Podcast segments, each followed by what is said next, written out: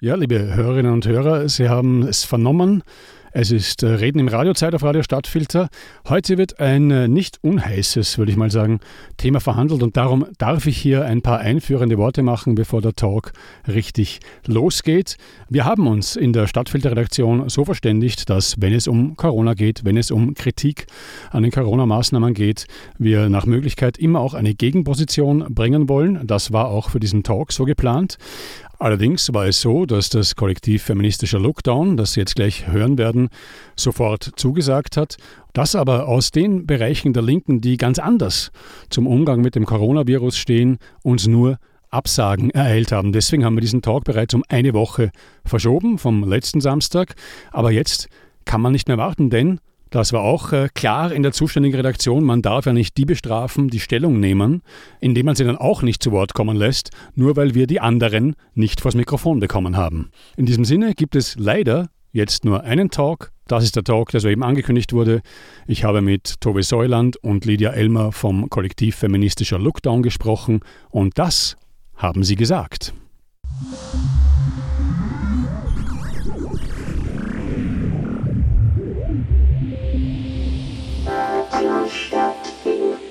Lydia Elmer, Tobe Säuland, ihr seid hier zu Gast bei der Stadtfilter. Äh, ihr vertretet das äh, Kollektiv feministischer Lookdown. Ich habe hier eine Definition erhalten. Da steht, wir sind ein feministisches, linkes, antirassistisches Kollektiv von Frauen. Wir sind seit Jahren in der autonomen Frauenbewegung und den Gewerkschaften aktiv, beziehungsweise in Gesundheits- und Care-Berufen tätig. Das sagt jetzt schon einiges. Äh, ich habe ja kennengelernt, weil am 23. Oktober die ich würde mal sagen, größte bis jetzt Demonstration gegen die Covid-Maßnahmen oder vor allem gegen die Zertifikatspflicht in Bern stattgefunden hat. Die war auch darum die größte, würde ich sagen, weil erstmals auch linke Organisationen aufgerufen haben. Eine dieser Organisationen war eben der feministische Lookdown. Die Definition sagt jetzt schon einiges, aber könnt ihr vielleicht noch sagen, wann wurde dieser Lookdown gegründet und warum? Ja, also wir sind genauer sieben Frauen, die sich äh, seit dem Lockdown im März 2020 regelmäßig getroffen haben, um sich über die Situation, die Maßnahmen und ihre Auswirkungen auszutauschen. Uns ging und geht es immer noch um die Kritikfähigkeiten in Corona-Zeiten.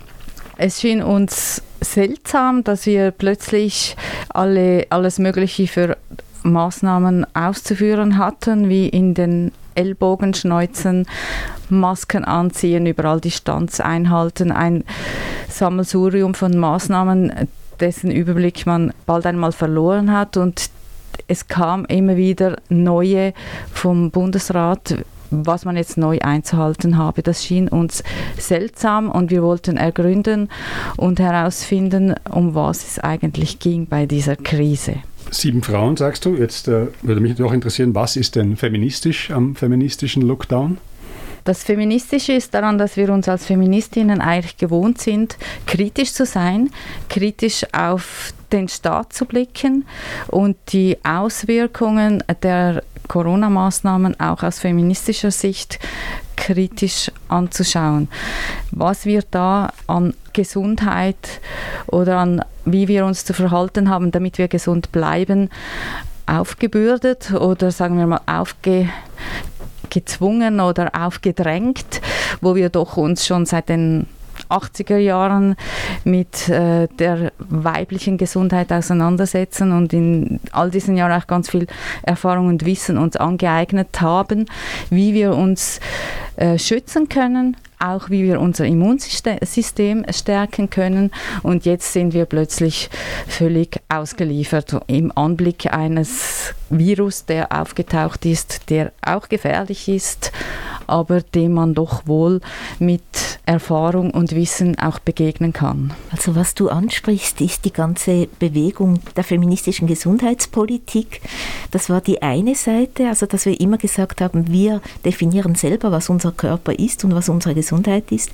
Und das andere Hauptargument war, wir haben überhaupt nicht verstanden, warum derselbe Staat, der seit Jahren und Jahrzehnten Krankenhäuser schließt, Betten abbaut, jetzt plötzlich sich um unsere Gesundheit Sorgen machen sollen. Wir haben das einfach schlicht nicht geglaubt und wir haben nicht verstanden, warum so viele Feministinnen und auch Linke jetzt plötzlich dem Staat vertrauen. Und unser Motiv von Anfang an war zu sagen, ginge es dem Staat tatsächlich um den Schutz der Gesundheit der Bevölkerung, müsste er vor allem eines tun, nämlich massiv in den Gesundheitssektor zu investieren.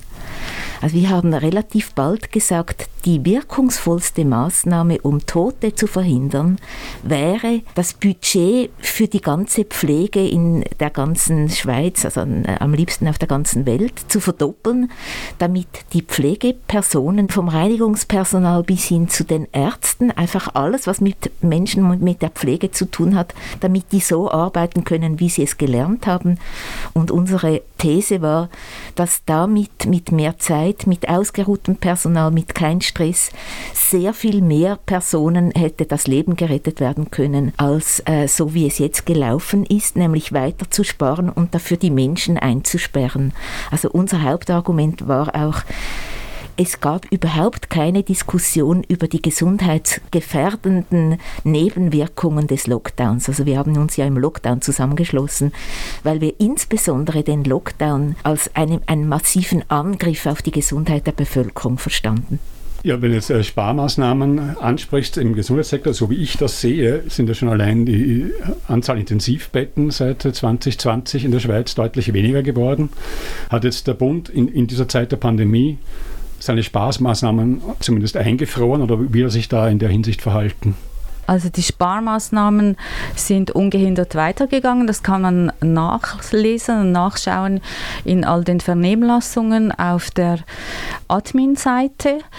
Und die Parteien sind weiter fleißig dran zum Überlegen, wie man die Kostenexplosion, in Anführungszeichen, wie man das immer so schön sagt, eindämmen kann. Weil es geht nicht um eine Kostenexplosion, sondern es wird nicht das bezahlt, was auch der Bedarf wäre, nicht das, was gearbeitet wird, sondern es wird alles in Fallpauschalen, das ist seit 2012 wurde diese Fallpauschalen eingeführt und damit hat ein Management überhand genommen im Gesundheitsbereich, bei dem es nicht mehr wirklich um die Pflege geht und auch nicht um die Betreuung oder um die wirklich adäquate Behandlung von Patienten und Patientinnen, sondern dieses Management denkt aus betriebswirtschaftlicher Sicht.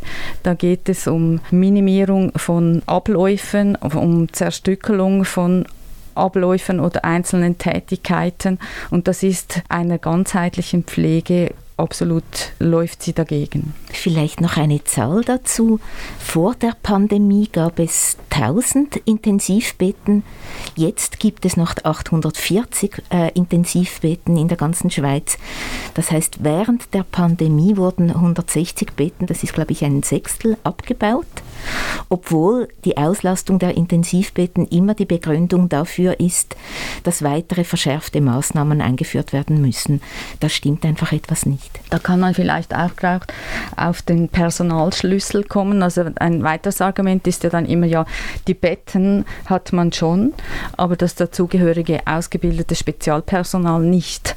Und für diese Personalschrumpfung ist der Staat verantwortlich. Und zwar seit den letzten 10, 20 Jahren. Die haben das versäumt, genügend Personal auszubilden, das auch einem Ansturm wie jetzt in einer Pandemie genügen könnte.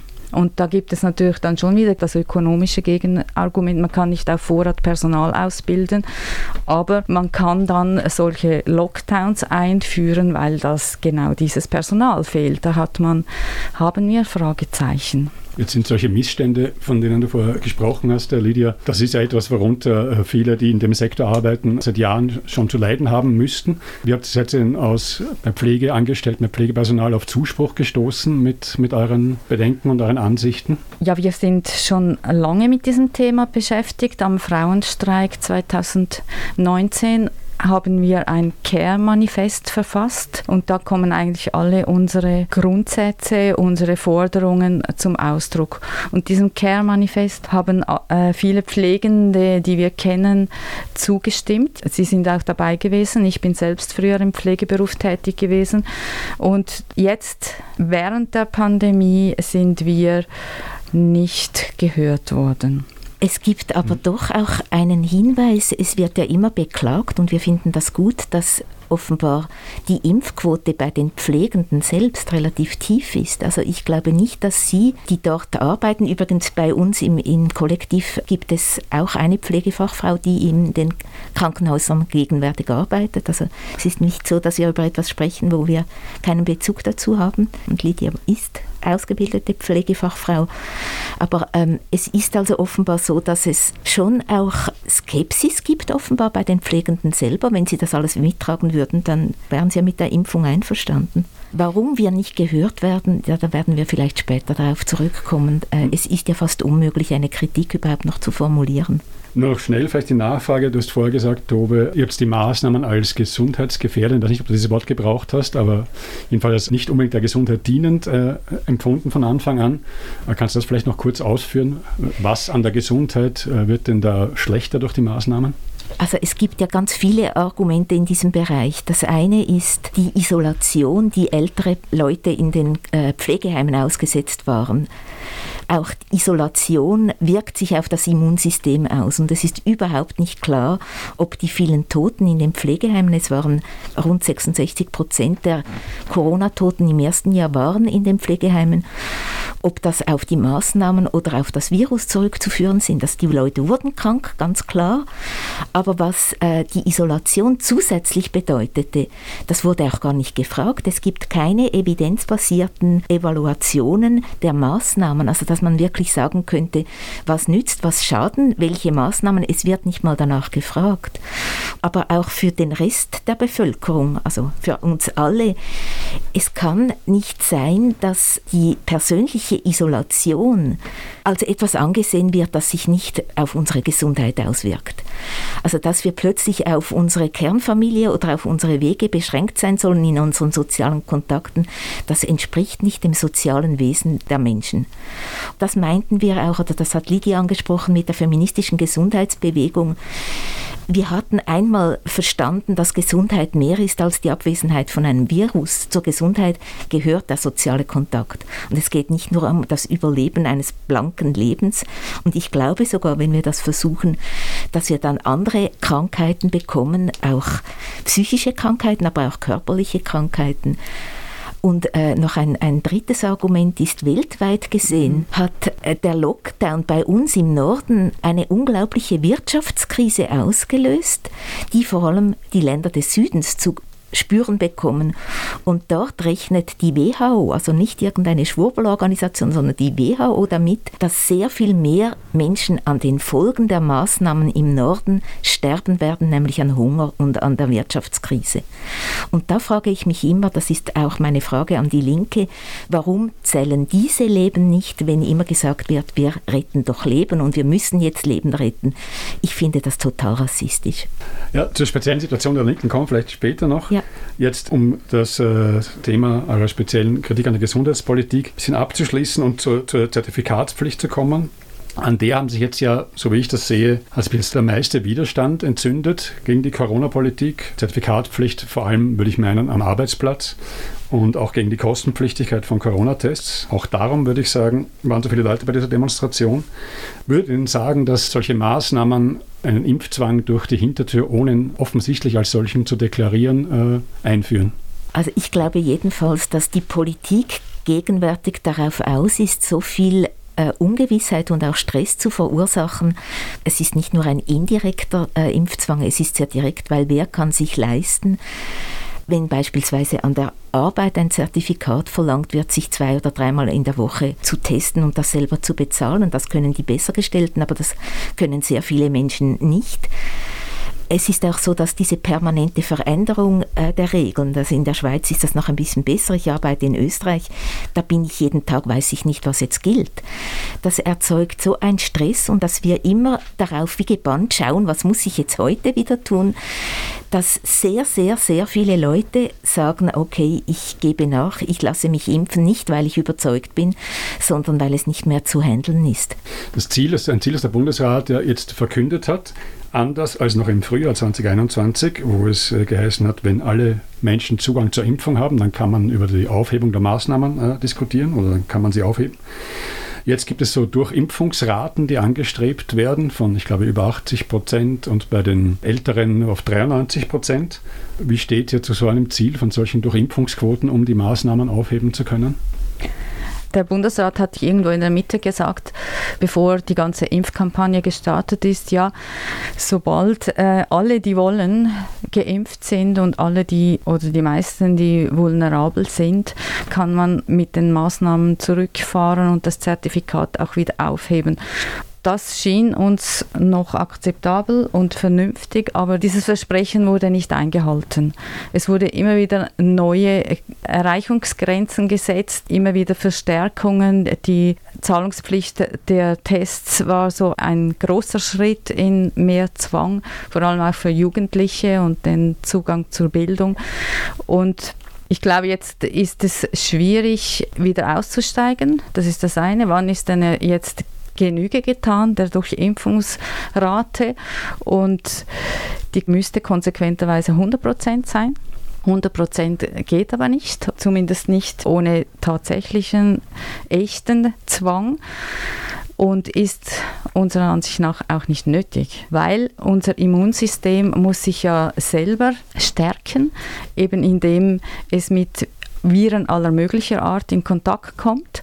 Und mit dieser lang andauernden Maskenpflicht und Distanz haben wir gar keine Möglichkeit mehr, unser Immunsystem ajour zu halten. Das sieht man jetzt ja auch, weil die Geimpften, deren Immunität nachlässt mit der Zeit, eben auch wieder Viren verbreiten. Also ich glaube, es ist auch dieser Aspekt, dass am Anfang die Impfung als hundertprozentiger Schutz verkauft wurde und jetzt merkt man ja immer mehr, das stimmt nicht. Also diese neueste Studie aus Großbritannien, wo jetzt äh, der Bericht darüber in der Lancet erschienen ist, sagt, dass wenn wir in einer, sagen wir, äh, Wohngemeinschaft ausgesetzt sind, jemand ist infiziert, dann ist die Wahrscheinlichkeit für nicht geimpfte 38 Prozent sich anzustecken, für geimpfte 25. Also der Unterschied ist nicht so groß. Und vor allem auch das Hauptproblem ist, auch Geimpfte geben das Virus weiter. Das ist der Grund, warum die Fallzahlen wieder steigen in, in den meisten zentraleuropäischen Ländern. Wenn wir aber beispielsweise in Schweden äh, schauen, das wird eben dem Argument von Lydia auch recht geben, da steigen die Zahlen im Moment gar nicht, obwohl sie keine Maßnahmen mehr haben. Das würde darauf hinweisen, dass der beste Schutz gegen das äh, Virus eben das Durchmachen der Erkrankung ist. Ja, dazu gibt es ja auch schon äh, Studien, eine, eine aus Israel, die genau das besagt, dass der Immunschutz von Menschen, die die Krankheit gehabt haben, bedeutend höher ist als von Geimpften.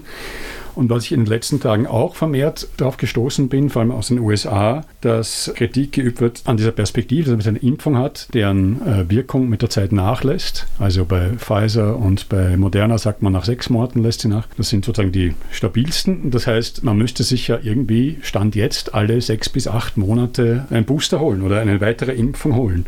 Ist das aus eurer Sicht eine, eine Perspektive, jetzt mit so einer Impfung zu leben? A, und wisst ihr mehr als ich darüber, ob denn eine so herkömmliche Totimpfung in absehbarer Zeit vielleicht kommt? Ich möchte noch et etwas sagen, eben zu dieser Zertifikatspflicht. An die gewöhnt man sich ja einfach auch alle Leute gewöhnen sich so ein bisschen daran, dass man sich überall im Privatleben ausweisen muss einer Gastronomieangestellten, einem Securitas vor der Universität mit Ausweis, wer man ist und mit Bescheinigung, dass man ein verträgliches Immunsystem, über ein verträgliches Immunsystem verfügt. Und das scheint mir das Gefährliche, also die Akzeptanz dieser Normalität. Man verliert die Kritikfähigkeit und vielleicht auch das Denken, was gäbe es denn für Alternativen, als jetzt ständig mit einem Zertifikat äh, zu leben und auch ständig daran erinnert zu werden, welche Impfung man zu welchem Zeitpunkt jetzt gerade wieder noch machen muss Und wenn man das nicht macht, dann ist man natürlich selber schuld, dass man sich an irgendeinem Virus, das gerade aufkreuzt, angesteckt hat und vielleicht auch krank wird und so weiter. Es, es ist so wie eine Normalität, an die sich die Leute gewöhnen zu scheinen und die eine Scheinsicherheit unserer Meinung nach, was die Gesundheit anbelangt, vermittelt. Was der Totimpfstoff äh, betrifft, hast du gesagt, also da wissen wir auch nichts mehr. Also es scheint ein Totimpfstoff in Aussicht zu sein. Für mich persönlich ist es jetzt so, wenn es diesen gibt, könnte ich mir auch eine Impfung überlegen.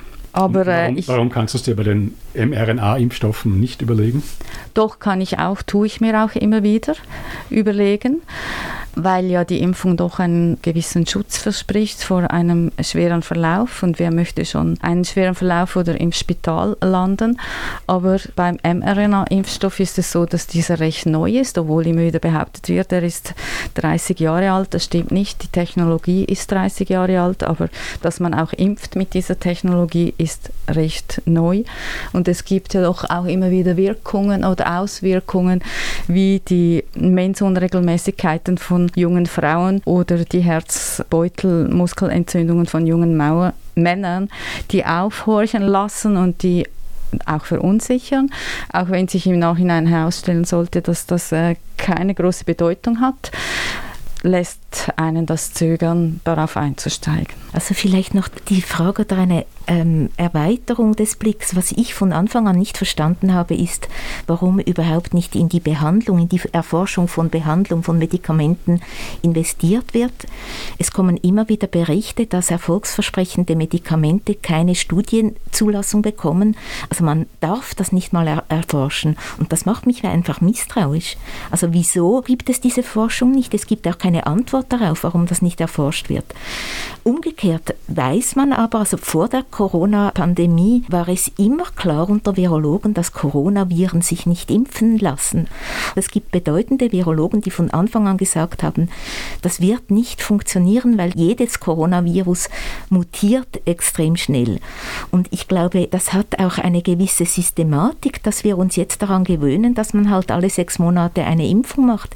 Es werden andere Krankheiten hinzukommen. Die Grippe, mir kommt es so vor und da werde ich bockig, weil ich einfach finde, da stimmt etwas nicht. Was mich misstrauisch macht, ist, dass wir zunehmend auf eine Lebensweise getrimmt werden, die besagt, dass wir in unserem Sein und Gesundsein abhängig sind von einer technologischen Lösung. Und es gibt keine Diskussion darüber, ob wir das wollen, ob das sinnvoll ist. Die Diskussion wird im Keim erstickt und ich möchte den Fokus darauf legen, wieso sollen wir abhängig gemacht werden von technologischen Lösungen. Über diese Frage müsste gesprochen werden. Mhm kommen wir jetzt noch zu dem Thema, das schon ein paar Mal jetzt ein bisschen angeklungen ist, nämlich überhaupt, wie die Diskussion jetzt in diesen letzten gut eineinhalb Jahren läuft. Ihr habt es vorher schon gesagt, es gibt eigentlich Dinge an diesen Maßnahmen, Auswirkungen dieser Maßnahmen, nämlich dass Druck jetzt hier in der Schweiz zum Beispiel auf äh, Arbeitnehmende gemacht wird, die äh, wenig verdienen. Je weniger man hat, desto weniger kann man sich ein Zertifikat äh, leisten. Ihr habt über die Auswirkungen gesprochen, die die Maßnahmen in den reichen Ländern, in den Ländern des Südens haben. Das sind ja eigentlich alles klassische Themen, die die Linken interessieren müssten. Wie seht ihr die Qualität der öffentlichen Diskussion über Covid-19, insbesondere auch in der politischen Linken? Also ich glaube, das ist das ein Thema, das uns ähm, fast am meisten umtreibt, weil wir werden ja auch angegriffen. Also wir werden jetzt plötzlich, ähm, ja, man muss darüber gar nicht sprechen. Was ich nicht verstehe, ist, die Organisationen, die die Impfung propagieren und die auch die Staaten in einer Weise unter Druck setzen, dass für die Staaten nur noch ein Weg im Umgang mit der Pandemie möglich ist, nämlich Impfung oder äh, solange die nicht da ist, Lockdown. Die Organisationen, die diese Konzepte ausgearbeitet haben, bevor es irgendeine medizinische oder wissenschaftliche Evidenz gab, das sind Organisationen, die klassischerweise von der Linken kritisiert wurden. Also es sind parastaatliche internationale Organisationen rund um die WHO. Das sind große Forschungs- und Wissenschaftsstiftungen, die einen extrem großen Einfluss auf die WHO haben. Dass die Politik, die von diesen parastaatlichen Organisationen ausgehen, nicht mehr in der Kritik der Linken sind, das verstehe ich schlicht und einfach nicht. Also bis vor Corona war zum Beispiel GATS oder alle diese internationalen Handelsabkommen die Orte, wo neoliberale Thinktanks die Konzepte für die Weltwirtschaft ausgearbeitet haben, immer in der Kritik der Linken. Seit Corona ist das nicht mehr der Fall. Und ich glaube, das ist für mich jedenfalls die größte politische Katastrophe, die äh, in dieser Corona-Krise entstanden ist. Es gibt überhaupt keine grundsätzlichen Debatten mehr, sondern ich sage dem eine Art Immunisierung der Politik, insofern sie nämlich immer behauptet, dass hier keine politischen Entscheidungen mehr getroffen würden, sondern wissenschaftliche. Ich sage, das ist eine Behauptung, weil die Wissenschaft selber sich überhaupt nicht einig ist über welche Maßnahmen sind sinnvoll, welche nicht. Es gibt wie immer in der Wissenschaft eine Pluralität von Meinungen und wenn jemand, ein Politiker oder auch in der linken gesagt wird, die Wissenschaft sagt doch, und es ist irrational, dem nicht zu glauben, ist das ein Begriff von Wissenschaft, der höchst unwissenschaftlich ist. Wissenschaft lebt von der Pluralität und alle Epidemiologen und Virologen und andere Naturwissenschaftler, die heute seriös sind, sagen, wir können keine eindeutige Aussage machen, wie mit diesem Virus umzugehen ist. Wenn jetzt die Politik kommt und sagt, wir folgen ja nur der Wissenschaft und machen A, B, C, zuerst Lockdown etc. etc., dann muss ich einfach sagen, das ist eine illegitime Verwendung des Wortes Wissenschaft und sie hat das Ziel, politische Entscheidungen nicht mehr als solche darzustellen. Deshalb gibt es auch keine Debatte mehr, weil wenn es die Wissenschaft ist oder eine Objektivität, kann ich ja nichts mehr dazu sagen. Diese Form des Rekurses auf die Wissenschaft ist ein Maulkorb und ich verstehe nicht, warum die Linke diesen Maulkorb einfach so akzeptiert und darüber hinaus Menschen, Leute wie wir oder Organisationen dann versucht, kalt zu stellen, indem sie ihnen vorwirft, das sei eine rechte Argumentation, wenn man das kritisiert. Ich bezeichne mich als feministische Marxistin. Ich kritisiere diese Organisationen, seit ich politisch denke und ich tue das auch jetzt noch. Und ich sehe nicht, was das Problem daran ist. Was man sehen würde, wenn man eine grundsätzliche Debatte zulässt oder worüber ich gerne diskutieren mhm. würde, ich habe den Eindruck, dass die Pandemie dazu verwendet wird, ein vollständig neues Akkumulationsregime einzuführen, nämlich eine Form von autoritärem Neoliberalismus, der sehr viel schlimmer sein wird als den Neoliberalismus, den wir bisher kannten. Und was im Hintergrund geschieht, wozu diese Maßnahmen auch verwendet werden können, darüber bräuchte es eine linke Debatte und die gibt es nicht mehr. Was würdest du verstehen unter einem autoritären äh, neoliberalen Kurs? Also ich glaube, das Hauptelement davon ist das Verschwinden des Politischen. Ganz viele Entscheidungen, die unser Leben betreffen, sind heute nicht mehr politisch verhandelbar, immer unter dem Label, da geht es um die Bekämpfung einer Pandemie. Es ist eine Vereinzelung, eine systematische Vereinzelung politische Veranstaltungen sind fast nicht durchzuführen, weil es so viele Regelungen gibt und dann zerstreiten sich die Leute schon im Vorfeld, äh, wie man damit umgehen soll. Also ganz viele linke feministische Gruppierungen zerstreiten sich total.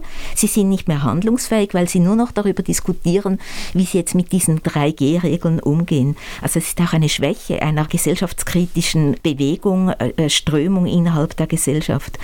Und das Akkumulationsregime scheint mir darauf hinauszulaufen, dass die Leute isoliert zu Hause digital arbeiten und shoppen. Und das wäre es dann gewesen. Mehr gibt es nicht mehr. Vielleicht noch äh, zu den politischen ja. Entscheiden. Ja, wenn diese politischen Entscheide, was sie ja sind, nicht hinter der Wissenschaft versteckt würden, dann könnte es ja Debatten geben. Also wir haben so viele politische Entscheide in der Schweiz, die immer wieder debattiert werden, kritisiert auf alle möglichen Varianten und in allen möglichen Gruppierungen. Also heißt das, die PolitikerInnen verweigern eigentlich die Verantwortung für ihre politischen Entscheide. Da würden jetzt PolitikerInnen wahrscheinlich sagen, was, wieso, was macht euch Sorgen? Es kommt ja jetzt zu einer Abstimmung, man wird ja sehen, was die Mehrheit der Schweiz findet und dann hat man das demokratisch wieder legitimiert. Ja, darum finde ich es auch gut, dass es diese ja. Abstimmung gibt. Ich finde, über das Gesetz hinaus gibt es auch ein Stimmungsbarometer wieder. Und auch, ich weiß nicht, wie die Abstimmung herauskommt, aber was es jedenfalls zeigen wird, ist die Aussage, nur ein paar Spinner sind noch gegen die offizielle Corona-Politik, die stimmt nicht. Es ist nicht eine kleine Minderheit, es ist vermutlich irgendetwas um die Hälfte der Schweizer Bevölkerung, die Fragen an diese Corona-Politik haben. Und das wird sich zeigen. Das äh, ist jetzt die gute Überleitung wieder zu dem, was am Anfang auch gestanden, nämlich die große Demonstration vom 23.10. Es war die erste Demonstration, wo auch Linke aufgerufen haben. Wenn ich dich, Tobi, richtig interpretiert habe, waren die Reaktionen danach äh, nicht nur freundlich, aber hat es auch sowas wie mehr Zuspruch als davor gegeben? Hat es auch Leute gegeben, die gesagt haben, ja, endlich rufen mal solche Leute auch dazu auf? Das gab es ganz viele. Wir sind ja da mitgelaufen und die Leute, die ähm, stehen irgendwo in der Mitte und ich glaube, dass es für viele, dass wir dort ähm, aufgetreten sind, eine Erleichterung war zu hören, das stimmt nicht, dass nur Rechte und Spinner die offizielle Corona-Politik kritisieren. Es gibt ja ganz viele gute linke und feministische Gründe, eben zum Beispiel, warum investiert der Staat nicht jetzt, wir stimmen ja gleichzeitig über die Pflegeinitiative ab, der Bund und das Parlament äh, geben die Nein-Parole heraus. Ich meine, da kann man doch nicht mehr ernsthaft glauben, dass sie unsere Gesundheit schützen wollen und dass es linke und feministische Stimmen gibt, die trotz diesen Anfeindungen aufstehen und sagen, hier stimmt was nicht, das ist einfach nicht mehr ehrlich, was der Staat macht. Ich glaube, dass das ganz vielen Menschen die Möglichkeit gibt zu sagen, ah ja, ich bin ja nicht alleine mit dieser Meinung. An dieser Demo äh, kann ich äh, auch sagen, war ich selbst äh, auch. Es waren so viele Leute, dass ich äh, erst am Bundesplatz angekommen bin, wo die meisten Reden, eure unter anderem, schon vorbei war. Ich habe die im Nachhinein im Internet anschauen müssen. Und wen ich aber gehört habe, war der Markus Henny von den äh, Freunden der Verfassung. Und da stellt sich mir schon die Frage, jetzt abgesehen von äh, den inhaltlichen und argumentativen Gründen, warum man zu so einer Demonstration aufruft, wie, wie geht es einem, wenn dann die Mitstreiter solche Reden halten wie die? Ich äh, zitiere hier nur einige Sätze aus seiner Rede. Er sagte, wir sind vermutlich in der Endphase des Masterplans der Herren Schwab-Gates. Er sagte, wir stehen einer großen Übermacht von psychotischen, kranken und mächtigen Menschen gegenüber. Er hat von seinem Lieblingsfilm Herr der Ringe gesprochen und hat gesagt, jeder von uns hat Freunde, Aragorns und Legolas.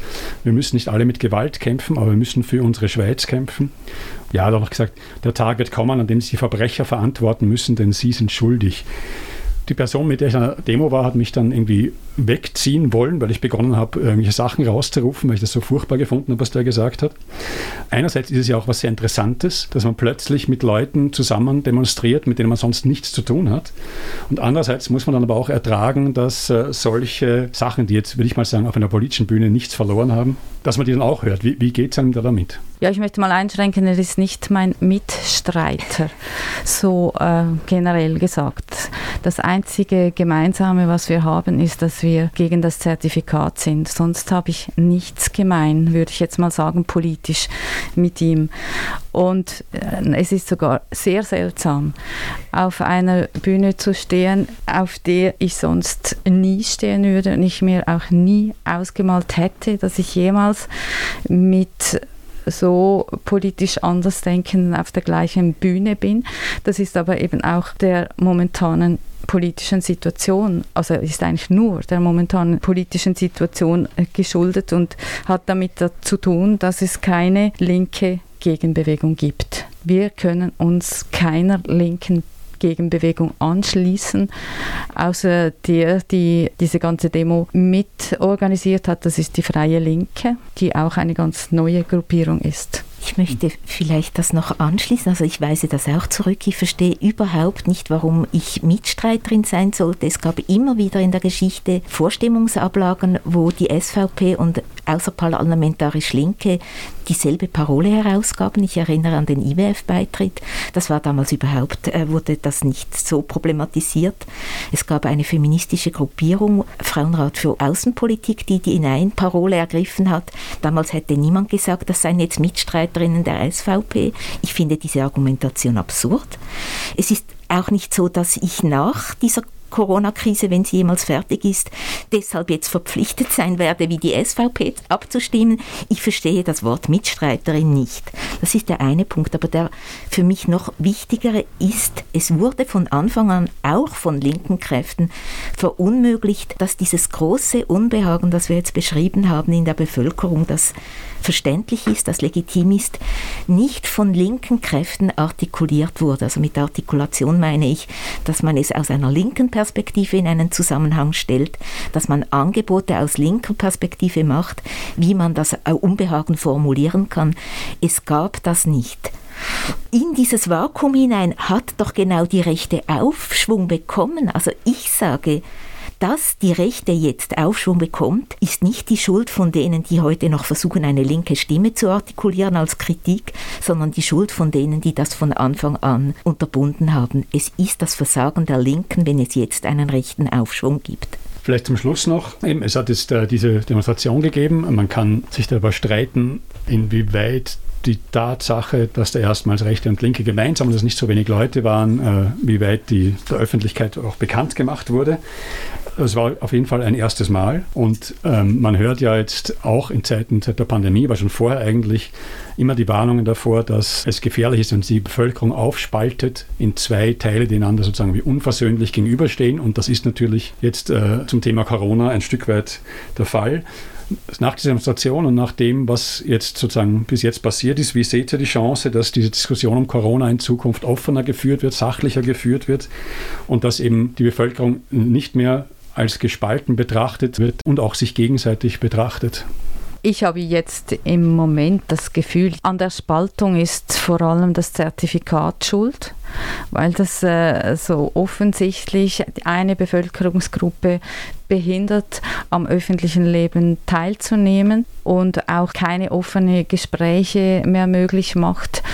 Und wenn das Zertifikat wieder abgeschafft wird und die ganze Angstpolitik vielleicht aufhört und der Bevölkerung, den Menschen wieder die Verantwortung über ihre Gesundheit zurückgegeben wird, dass dann wieder eine Möglichkeit zur offenen Debatte da ist. Ich hoffe schon vorher, aber kann es nicht sagen. Ich bin da ein bisschen pessimistischer, weil ich auch die Spaltung schon früher ähm, verorten würde. Und ich glaube, nur wenn es gelingt zu sagen, der Umgang mit dem Virus ist politisch und wir müssen alle zusammen wieder das politisch verhandeln können. Wie wollen wir damit umgehen? Nur wenn das gelingt, kann auch die Spaltung wieder äh, aufgehoben werden. Lydia Elmer und Tobi Säuland, äh, ich danke sehr für den Besuch und das äh, Gespräch. Danke ebenfalls. Danke.